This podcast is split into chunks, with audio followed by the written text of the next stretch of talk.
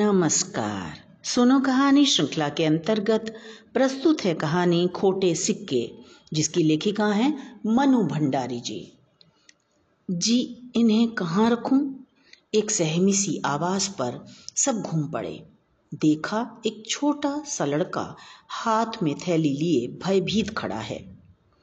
क्या है इसमें? कड़क कर मिस्टर खन्ना ने पूछा। आवाज़ में ऊँचे पद का गर्व बोल रहा था। जी खोटे सिक्के हैं। वहाँ मेरा बाबा खोटे सिक्के चुन रहा है। उसी ने भेजे हैं। डर के मारे लड़के के गले से पूरी तरह आवाज़ भी नहीं निकल रही थी। तो इन्हें यहाँ क्यों लाया है? जा, ऊपर ले जा। झिड़क कर खन्ना साहब ने लड़के को भगा दिया। हर बात को जानने के लिए उत्सुक छात्राओं के दल में से एक ने पूछा, टकसाल में खोटे सिक्के कैसे आए? स्वर काफ़ी मीठा था। निरंतर बड़ी बड़ी मशीनों की कर्कश आवाज़ सुनने के आदि खन्ना साहब को लगा जैसे किसी ने मिश्री घोल कर कानों में उड़ेल दी हो। क्रोध और रोब को एक ओर हटाकर होठों पर मधुर मुस्कान और आवाज़ में स्निग्धता लाकर बोले, देखिए, बहुत सावधानी के बावजूद कभी कभार बहुत सारे सिक्के बिगड़ ही जाते हैं। जहाँ सिक्के ढलते हैं, अगर उस मशीन में ज़रा सी भी खराबी हो जाती है तो सारे सिक्कों की शेप बिगड़ जाती है और फिर उनकी गिनती खोटे सिक्कों में होने लगती है। टकसाल वाले करते क्या हैं इन खोटे सिक्कों का? एक और से प्रश्न आया। चला देते होंगे। और क्या? देखती नहीं, बाज़ार में कितने खोटे सिक्के चलते हैं? दूसरी ओर से शंका का समाधान हुआ। जी नहीं, खोटे सिक्कों को हम चला नहीं देते, वापस टकसाल में खपाते हैं। जो चीज़ हमारी टकसाल में खोटी होती है, उसकी ज़िम्मेदारी तो हमारी है। उसे बाहर क्यों भेजेंगे भला? खन्ना साहब ने इस ढंग से कहा, मानो बता रहे हो, देखो हमारी नैतिकता को।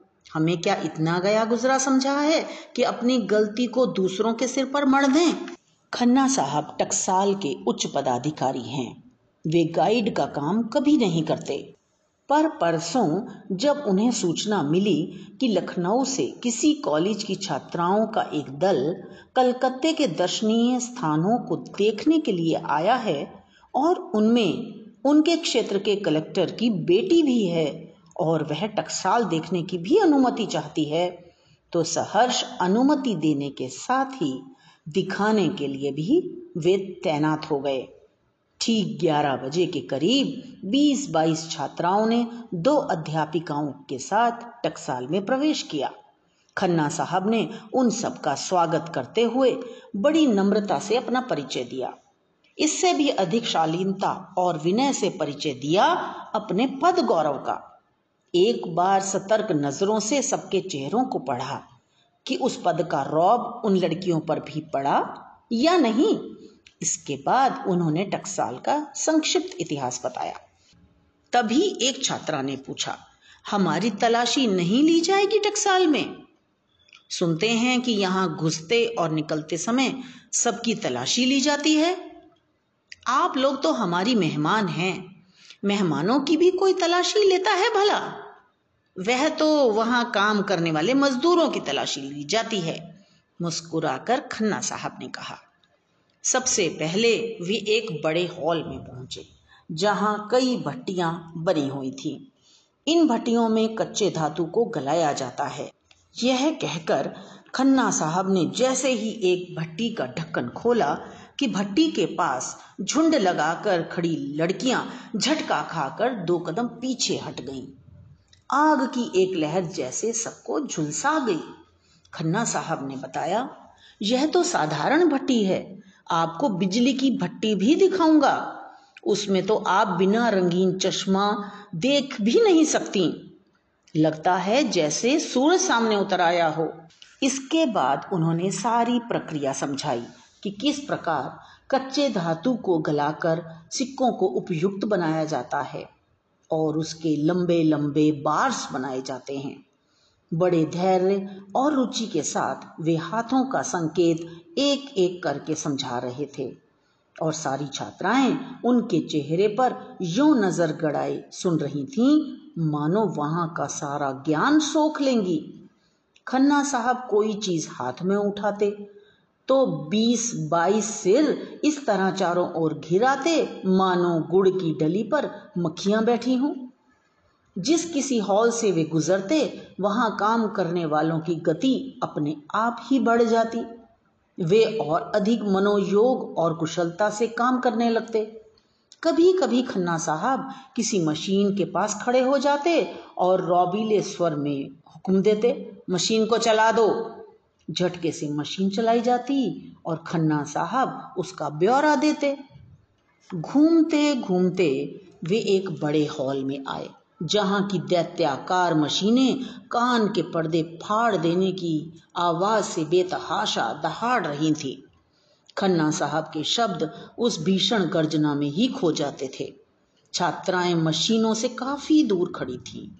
फिर भी उनका शरीर जैसे झुलसा जा रहा था। आग से लाल, लंबी लंबी सलाखें पटापट ऊपर से नीचे गिर रही थी और नीचे हाथों में बड़ी बड़ी संडासियाँ लिए मजदूर उन सलाखों को उसी गति के साथ उठा उठाकर पास ही पानी की नालियों में पटकते जा रहे थे।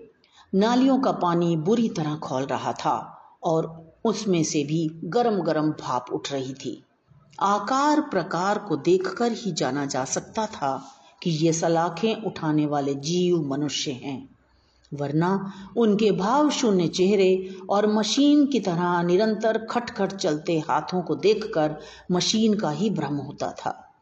उनकी रगों का खून शायद जलकर राख हो गया था। ज़िंदा रहने के लिए बड़ी तत्परता से वे मौत से खेल रहे थे।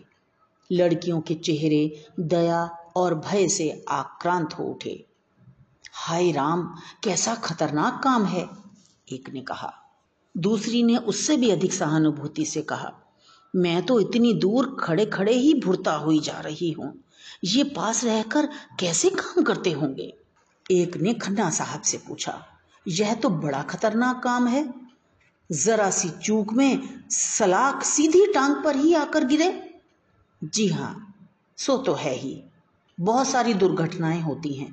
अभी कोई दो महीने पहले ही एक आदमी की दोनों टांगें कट गईं। सच? फिर भी ये लोग यहाँ काम करने आते हैं, अपनी जान को जोखिम में डालकर? किसी ने पिघल कर पूछा, काम करने? अरे, एक की जगह खाली होती है तो पचासों टूट पड़ते हैं। आप जानती नहीं, हमारे देश में इंसान की जान बड़ी सस्ती है। चलो बाबा यहाँ से, यहाँ तो अब देखा नहीं जाता। इस विभत्स दृश्य को देखना उन लोगों के लिए शारीरिक और मानसिक दोनों ही दृष्टियों से असहनीय हो रहा था। वहाँ से चलकर उन्होंने एक एक करके सब देखा कि किस प्रकार तांबे के इन मोटे मोटे बारों को पतला किया जाता है, फिर पैसे के आकार के गोल गोल टुकड़े काटे जाते हैं, उन पर राजकीय मोहर और सन की छाप पड़ती है। उन्हें साबुन और सोडे के पानी में धोकर साफ़ किया जाता है। फिर पाँच सात आदमी बैठकर ढेरियाँ बनाकर अपने सदे हाथों से खोटे सिक्के चुनते हैं और उन्हें वापस मिनट में ही खपा दिया जाता है। वहाँ पर उन लोगों के लिए चाय और जलपान की भी व्यवस्था थी। दो नौकर खन्ना साहब की आज्ञा की प्रतीक्षा में हाथ बांधे खड़े थे। नाज नखरों में पली ये लड़कियाँ, जिन्हें कभी गरीबी या अभावों की छाया ने भी नहीं छुआ था, मजदूरों की उस विभत्स झांकी को देखकर आतंकित हो उठी थीं। बैठते ही पूछा, इन मजदूरों को तनख्वाह क्या मिलती होगी? साठ रुपए मासिक। आदमी यूँ साठ रुपए की खातिर अपनी जान जोखिम में डाल देता है। एक ने अपार आश्चर्य और दहशत से पूछा संसार को मात्र किताबों के द्वारा जानने वाली इन अनुभवहीन छात्राओं की बुद्धि पर खन्ना साहब मुस्कुरा उठे। गद्दीदार कुर्सियों पर बैठकर रसगुल्ले और गर्मा गर्म समोसे खाती हुई उन छात्राओं का दिल मजदूरों की दुर्दशा पर करुणा से पसीजा जा रहा था। तभी बाहर से एक औरत के रोने की आवाज़ से बातों का क्रम टूट गया। खन्ना साहब की भौहों पर सिलवटें उभर आईं। वे परिस्थिति समझने के लिए कुर्सी से उठे ही थे कि एक मैले, कुचैले कपड़े पहने, आँख नाक से पानी बहाती बुढ़िया भीतर चली आई और खन्ना साहब के पैरों पर गिर पड़ी। घृणा से खन्ना साहब ने पाँव खींच लिए। उनको इतना गुस्सा आ रहा था कि यदि वे लड़कियाँ उस समय वहाँ न बैठी होती तो वे उसके सिर पर कसकर लात जमा देते। कड़क कर खन्ना साहब ने पूछा, कौन है तू? यहाँ कैसे चली आई? तभी रोकता थामता चपरासी आ गया। उसने बताया कि दो महीने पहले जिस मजदूर की दोनों टांगें कट गई थीं, यह उसी की स्त्री है। स्त्री रोते रोते सिर पटक पटक कर हाथ जोड़ जोड़ कर कह रही थी उसे कोई छोटा मोटा काम दे दीजिए सरकार, नहीं तो हम भूखों मर जाएँगे। बैठे बैठे वह खोटे सिक्के चुनने का काम ही कर लेगा। दिमाग खराब हो गया है। जिसकी दोनों टांगे नहीं हैं, वह क्या खाक काम करेगा? चलो हटो यहाँ से। मौके बेमौके सिर खाने आ जाते हैं। अब कहाँ जाएँ सरकार? बीस साल तक आप लोगों की नौकरी की, आपकी नौकरी में ही टांग गई। अब कहाँ जाए सरकार? हम पर दया करिए, नहीं तो बाल बच्चे भूखों मर जाएँगे। नौकरी में टांग गई तो मुआवजा नहीं मिल गया, दो सौ रुपए। अब क्या जागीर लिख दूँ उसके नाम? चपरासी, बाहर निकालो इसे। मेरे आदमी को बेकार कर दिया, अब वह कहाँ जाए? उसे यहाँ कोई काम दे दो, हुजूर। नहीं तो। पर वह वाक्य पूरा करती, इससे पहले ही चपरासी उसे घसीट कर ले गया। लड़कियों के चेहरों पर व्याप्त करुणा को देखकर खन्ना साहब के लिए सफ़ाई पेश करना ज़रूरी हो गया। बोले, टांग कट गई तो हमने दो सौ रुपये मुआवजे के दे दिए, और हम कर भी क्या सकते हैं? जो इन लोगों को बिठाना शुरू कर दें तो टकसाल अपंगों का ही अड्डा बन जाएगा। यहाँ तो आए दिन ऐसी घटनाएँ होती ही रहती हैं। इसके बाद बड़ी कुशलता से उन्होंने बात का प्रसंग बदलकर ऐसे चुटकुले सुनाना शुरू किया कि लड़कियाँ हंस हंस कर दोहरी होने लगी। तो ये तो थी कहानी। मुझे आशा है कि आपने इसका आनंद लिया होगा। इसे लाइक करें, दोस्तों के साथ शेयर करें और चैनल को सब्सक्राइब करें। धन्यवाद। तो मिलते हैं अगली कहानी में।